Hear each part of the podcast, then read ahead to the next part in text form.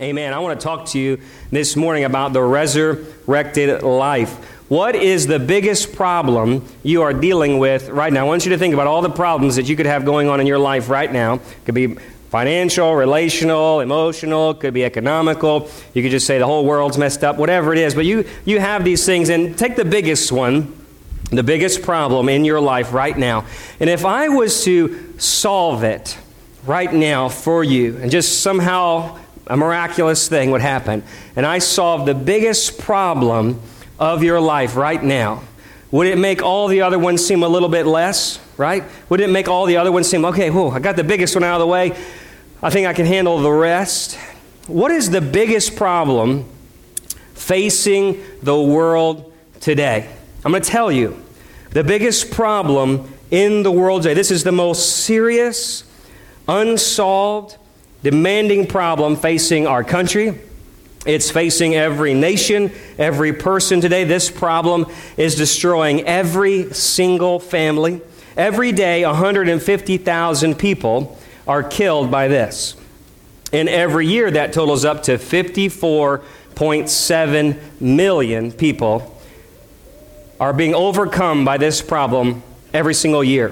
54.7 million people are killed every year by death. Our biggest problem in the entire world is not an economical problem. It's not a war problem. It's not a cancer problem. It's not a heart disease problem. It's not a president problem. Our biggest problem in the entire world today, facing every single person that 54.7 million people a year are killed by, is death. Death is the most biggest problem humanity faces and you wouldn't know it, though, by how we live our lives. Death is disregarded by most people. Uh, we live like death is far off, but death is a certain thing. It's coming. It comes quicker for some. It can be sudden and unexpected, as we all know. And well, many times we live like it's not real, and it seems though the older you get, the more you want to hang on to this life. We try the creams and we, you know, the little lifts, and we try to get the hairs to not look like they're going so less anymore, guys. And, you know, we do the exercise things, and, and we take all the keto and all the weight management programs we can do just to hang on to youth and life just a little bit longer. But we know death's coming. Many even lie to themselves and say, Well, I'm going to face death like a good old friend. You know, I'm just going to embrace it. It's just going to be in the great beyond. You know, I'm going to go and enjoy it with all my peeps up in heaven. Death is certain, and death is no friend. Death is a curse. Why, why is death? Bible says, For the wages of sin is death, and because one man sinned Adam, that all have then sinned, and because Adam died, then all die, and that all have sinned. And the Bible says that death entered into this world through sin, so death now rules us, the Bible says. And it's death is our doing, it's a consequence, and it's the worst problem of man. So that's why, but what? What is death? Death is the separation from life. You're like, well, no doubt, Pastor Heath, I know that. It's when you're not alive anymore, you're dead. But death really is the separation from life. And this is important because that is both physical and spiritual. You see, when Adam sinned and he, him and Eve ate of the garden, uh, that tree that they weren't supposed to, they didn't die immediately in the flesh, but they did die immediately in the spirit. Because death is a state. It is a, uh, a way that you are. It is a realm that you live in. And death is separation from life because God is life. And even though they didn't die in the physical, they died in the spiritual because they were separated from God. They were dead in sin because there is no life apart from God. And what does death do? It separates us from life, but really, because God is life, it separates us from God. Death is no friend, death is a curse, and death is the worst problem you will ever, ever deal with. You say, well, I got a bad marriage, I've got to go in, you know, we're trying to get a new job. Death is the worst problem you will ever deal with. And if I can deal with your worst problem, it's going to make all the other ones a little bit easier. Thank God there was a man who dealt with our worst problem. And so all other problems are a little bit easier. You see, death It's never a friend because death in the Bible is personified in Revelation as the last enemy of God. And the Bible says that with death comes hell follows with him, and hell takes us to the lake of fire. So death is an enemy of God. The Bible says that the last enemy that God will deal with is death, and he will take death and Hades, who falls with him, and throw them into the lake of fire. And it says that death will be abolished finally. So death is no friend, death is a curse, and death is the biggest problem you will ever have to deal with. And if we can deal with death, it should make everything everything else pale in comparison because the biggest problem of your life has been solved. So the problem is, most people don't know, is that they're already dead. You know, there's this very popular movie I won't say the name of for copyright reasons, but there's a, a story about a man who unknowingly is dead and he's helping this little boy. Some of you are going to get it here in a second. He's helping this little boy, and the little boy has a secret. He says, I see dead people, right? So you know, some of y'all know what I'm talking about. The whole movie goes on, and you don't know that the main character is actually dead, and he doesn't know he's dead. And the whole point of the movie is to find out he is unknowingly dead. And all around is unknowing dead people. I, I think about that everywhere you look in this world you're going to see dead people.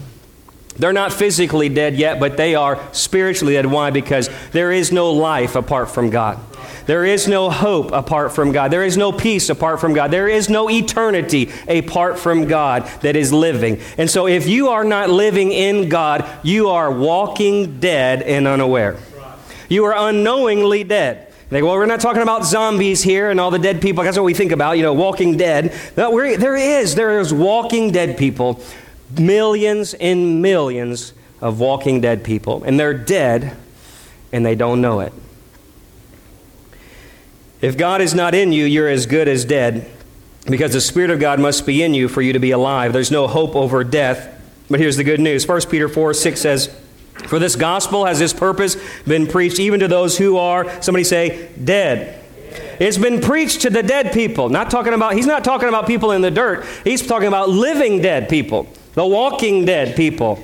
I wasn't going to put the graphics on the screen from the popular TV show, right? But the walking dead. He's talking about preaching to the walking dead people. That even though they are judged in the flesh as dead men, they may live. Somebody say, live they may live in the Spirit according to will of God. This is the good news that there is resurrection power in a resurrection Christ. And if you want to have resurrection power on the day that death comes knocking at your door, you better be living in the resurrection life right here and right now.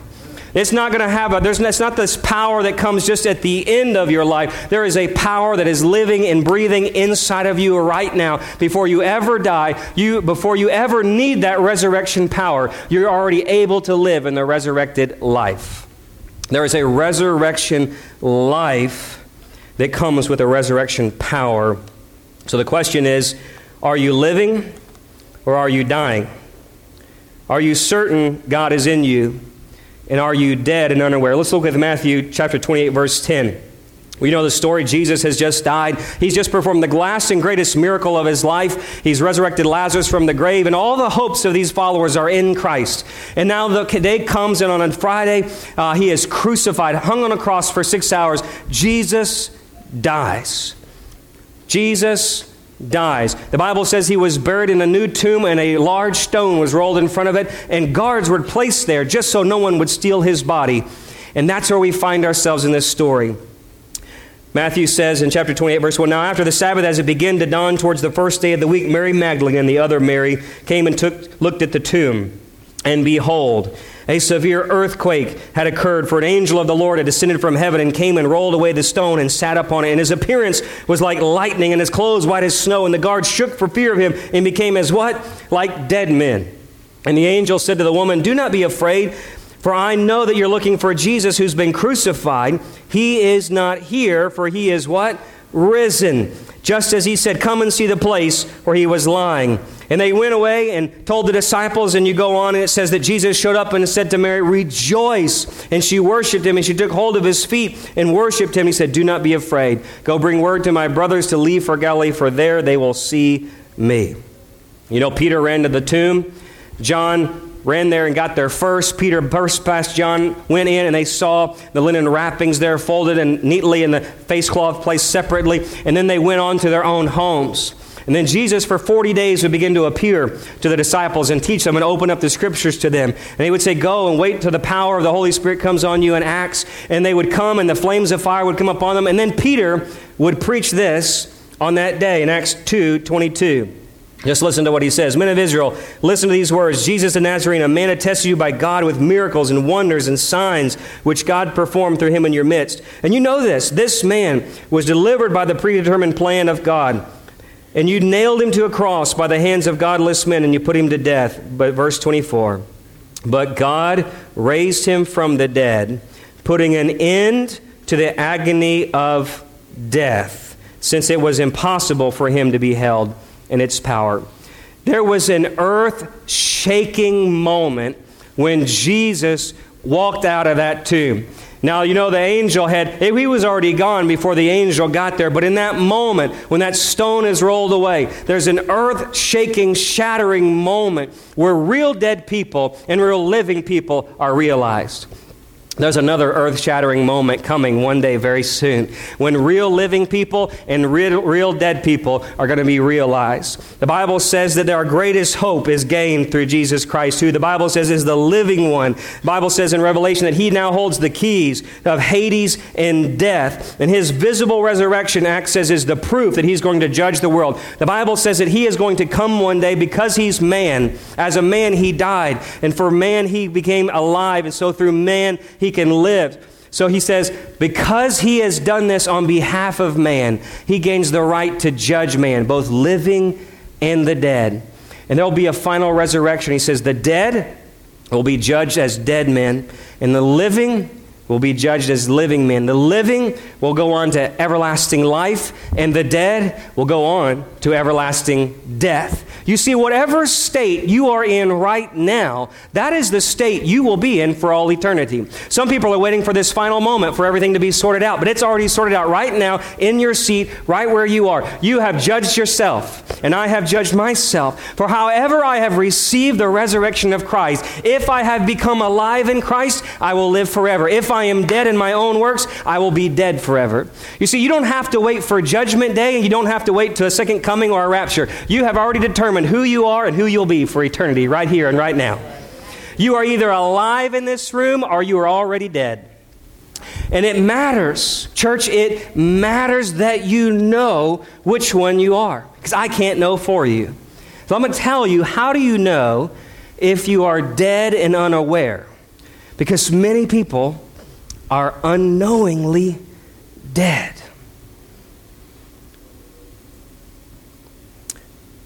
I'm going to give you five quick things about the resurrection life that comes with the resurrection power of Christ.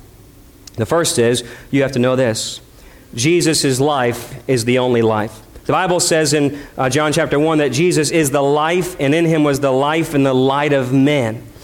There is no life. When God said, Let there be light, there was light. Everything God said came, and all life has come from God. There is no life apart from Him. You are only on borrowed time. You are only living by the grace of God right here, right now. That He has given you such an age of grace for you to have a choice to figure out if you want to live forever or if you want to die forever. But let me tell you something there is no life in eternity apart from God. It does not exist. There's no such thing as anything living apart from God. Everything came from God's life because God is life. There is no life apart from Jesus. There's a lie, though. There's a lie of the devil where Satan comes in on the garden scene and says, Eve, don't worry. You won't surely die. Same lie so many people are believing all across our parish and our world and our country today. You're going to live. When death comes, don't worry, you're okay. You're good. You can still live how you want to live. Eve, you can do what you want to do. You can be the best you, be your own me. Just be a good person. Go to church now and then. Just be moral, be upright. You're not as bad as those other people. He's not dealing with the real issue here. Man, it's a surrendered life. It's a life that's in the life of God, is the only life. Jesus is the only life but Satan says death's no big deal. The Bible says, though, that Son of God came to destroy the works of the devil. So, number two, that Jesus can be your life. Jesus can be your life. Jesus died and rose again as a man, so his death can be your death and his life can be your life. Hebrews 2:14 says, "Therefore since the children share in flesh and blood, like I have children who share in my flesh and blood, he himself also partook of the same." That through death he might render powerless him who had the power of death. That's the devil. It might free those who through fear of death were subject to slavery all their lives. What does that mean? As a child of Adam, you'll die, but as a child of God, you can live. You got to change addresses. You got to change DNA strands. You got to get off of the natural man and get onto a spiritual man. You have to live as if you're a son and daughter of God, being born again. Christ died for your sins as a man, Romans says, but was raised so all men can be right with God. That even though you are dead in your sins, Ephesians says, he can make you alive, what? Together in Christ. You see, there's a union of our hearts and our mind and our spirit with Christ. And we leave this fleshly life, this carnal life, and we come into a new life. We get joined with Christ. And that's why you need his resurrection power in you. Here's the good news because in a saint, in a child of God, in a Christian, a true believer, the Bible says death is only sleeping. Death, Paul says, is only sleeping. Death in Christ is blessed. The Bible says it's gain, it's full of faith, it's peace, it's hope. You can meet death, the Bible says, without fear and without sting. 1 Corinthians 15, that death in Christ leads you to rest, to comfort, to a crown of life, to a joyful promise of resurrection. While death is a curse and no friend to this world, death is a blessed beginning to a life you've already begun. It is something new, and you're going to go from glory to glory because you have resurrection life. How do you get this power? Number three, you must repent. Romans 6 4 says, We've been buried with him through baptism into death, so that Christ was raised from the dead to the glory of the Father, so that we too might walk in the newness of life. The only time, listen to me, the only time a believer dies is to self. Saint of God, you'll never die. You're going to pass from life into life. Death has no hold on you. Death has been defeated. Death will never touch you because death only takes people to hell. Death is an enemy of the people of God. But you are only asleep in Christ. And the only death you are called to die in this life is to die to yourself. Because yourself is the only thing of you that's going to die. It's the part of you that will stay here and stay into the dirt. But you will live but the Bible says you must repent, be crucified with Christ. I had a, I had a neighbor. He had a, a German Shepherd, so we lived in the city, and there was a really, really strict leash law. And so he had him as a puppy, and I don't know if you have German Shepherds or not, but uh, apparently very loyal dogs, right? Uh, and so he had this puppy, and his name was Cause, and he would walk around uh, the neighborhood. And at first, because I had a little one on, you know, uh, or we had little kids in our church, you know, on a property, and I worried, you know, this guy's got no leash on this dog. Every time Cause, the German Shepherd, would start getting away, he'd be like, Cause, get over here. And that dog came right back. He never ever used a leash the entire time of the dog's life. He just walked around the block. There's cats, there's squirrels, there's people, there's mailmen. That dog walked right by his master. And anytime he began to stray, he heard his master's voice and he obeyed, obeyed and came right here. One time he even came up to my back porch because his master went inside. His master call, saw him out and he called him. That dog, as soon as he was sniffing around my flowers, turned around and whipped right back to his master. That's the surrendered life. That's the surrendered life. A surrendered, repentant life is one not that is a rule based life or a religious based life or morally, you know, find out how you want to order your life, morally life. It is a, I heard the Master's voice and I am beckoned to his call. I'm surrendered. My will is given up for my master's will. If my master says, Come, I come. You see, some of us are walking around on leashes, and you're like my dog. Because as soon as I take my dog off of a leash, if a squirrel comes, boom, she's gone. I don't care what I'm saying, yelling, I'm running around town in my shorts trying to get my dog out of the different people's porches. That's my dog. And I wonder sometimes if we really have the surrendered life, it's because we're on a leash. And what happens if we let that leash go? Have we truly had a surrendered heart to the Master's voice? Are we just trusting in leashes? Because the Bible says you have to repent, give up self, deny yourself, crucify yourself, and follow Christ's voice. Those who love me will obey me. Those who hear my voice will come to me. My sheep know my voice. You listening to this? Have you repented, or did you just get a bunch of leashes? Because You can go to a lot of churches with a lot of leashes. Don't dress this way, don't do that way, don't go watch that, don't do this, do that, pay your tithes, I'll call you, da da da da da. Get off the leash. Surrender to your master's voice. That's repentance. Number four is you must believe. You believe in your heart, you confess in your mouth Jesus is Lord. You believe Jesus is the Christ, the Son of God. John says, through believing, you have life in his name. What does it mean to believe? A believe for John the Apostle meant to abide in Christ. That a true believer was a true worshiper. A true believer was one who would long after they had repented. But a true believer was not just in head knowledge, but was in heart knowledge. It was in intimate knowledge. As a man who leaned on the chest of Jesus, as one who went all the way to the cross with him, as one who gave up their life for him, as one who wanted to spend time in His presence. If you're a believer, you're a lover of God.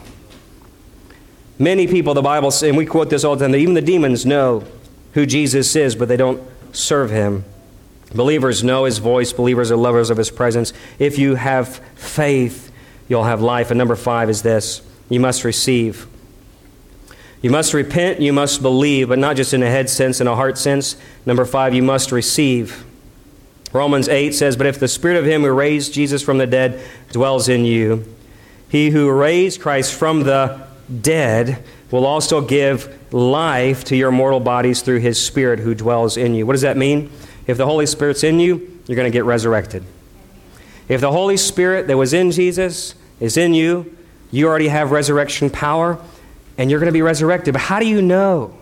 How do you know if the Holy Spirit is in you? Well, the Bible says this promise will come like a river within you in John 7. He comes from believing the Word of God and through the prayer of faith, Galatians 3. This God uh, has given you a seal or deposit, Paul says in Ephesians. It's an internal proof, and then there's the visible proofs we see in the book of Acts. There is expectations of having the Holy Spirit in your life. There's a Christ like fruit, and there are Christ like works that comes out. And the Romans says that, that you can in your heart know it, and you can cry out to your Father, and the Spirit can make groanings inside your heart that according to the will of God, that you you'll know a true born again, blood bought, spirit filled believer will know and have a confident hope of their security in Christ. They will know who they are because they have an identity that's been given to them, not from a pastor's voice or from a Sunday school class, but from a personal living relationship with Jesus Christ that's manifested on the inside and expressed on the outside. You see, um, I bought everything has a guarantee. And almost done. Everything has a guarantee. Uh, so I, I, bought my, when my, my, daughters were born, I bought these little silver coins, you know, just so they'd have something uh, in the future. And who knows, maybe, the, maybe one day the economy will do better and we'll have you know, some worth in things. And so I got these coins, but to, I don't know if it's real silver or not. You buy something on the internet, you never know what you're going to get. So it comes with this seal of authenticity a stamp of approval that says this is X and X amount of troy ounce silver. And so I don't have to melt it down to prove it, right? I get to keep the coin because I have a seal, a standard of authenticity. I have a seal of approval that says this is what it says it is. That's the Holy Spirit on your life. You have a down payment, you have a deposit, you have a seal of proof that you know that I can go to death any day, man, and I've got a seal, I've got a guarantee, I've got proof that this thing is valid, it is what it says it is. I've got eternal life already living on the inside. I ain't got to wait to die to find out if I made it or not. I can know right here and right now. I've got God's seal.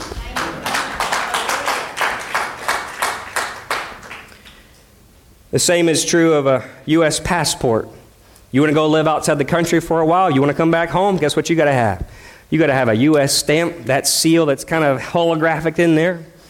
If you want to make home one day, if you want to make heaven one day, your passport better have the seal of the Holy Spirit on it. There's no way you're getting through the custom gate of heaven unless you already have resurrection power living on the inside of you. Otherwise, you're just here today as a dead person. and unaware. And I, listen to me, I can't teach you enough, preach you enough. We can't worship for you enough. We can't minister to your kids enough for me to tell you how to get that and if you have it or not. You have to come to a place where you have repented, you have believed, and you have received. And you've got to know that you know. Don't trust in me to tell you you're going to heaven. Don't trust in some pastor. Don't trust in some Romans Road template that you filled out in Sunday school class. Don't trust in a water baptism tank. Don't trust in some prayer that you prayed here. You need to know that you are living on the inside, that Christ is alive in you, and that when you face death, it won't be just be passing over into new life. Man, it's not even going to touch you because you are a friend of God. Are you dead and unaware? Christ's life must be in you. If you're alive right now, you'll know. And you're either alive by the Spirit of God or you're dead and unaware. Would you bow your hearts and your heads with me this morning? We're just going to take a moment. I, I just want us to make sure and examine our hearts. There's nothing more important. Some of us have been in church perhaps for years, and we still don't know. We're trusting in doctrine and denomination. We're trusting in an experience that we had years ago. We're trusting in head knowledge. You say, Well, I don't believe in all these other religions. I obviously, man, believing is more than just knowing. Believing is having a living relationship with Jesus Christ. And when you believe by faith, He comes on the inside of you and He makes you alive. And do you have a living hope in Jesus today. Because the biggest problem of your life is whether you will be living or dying for eternity. The biggest problem of your life is death. Are you living or are you dying? Every head bowed and every eye closed, no one looking around, and you say, Pastor Heath, I'm not sure. I'm not sure where I'll spend eternity, and I need that security and that confidence in Christ. I need to make it right today. Before you, you leave this place, you know the Holy Spirit's working on you. And you're here today, and maybe it's your first time here, or maybe you've been here hundreds of times, and you just say, I just need someone to pray for me. And I'm going to give you a moment as you begin to pray.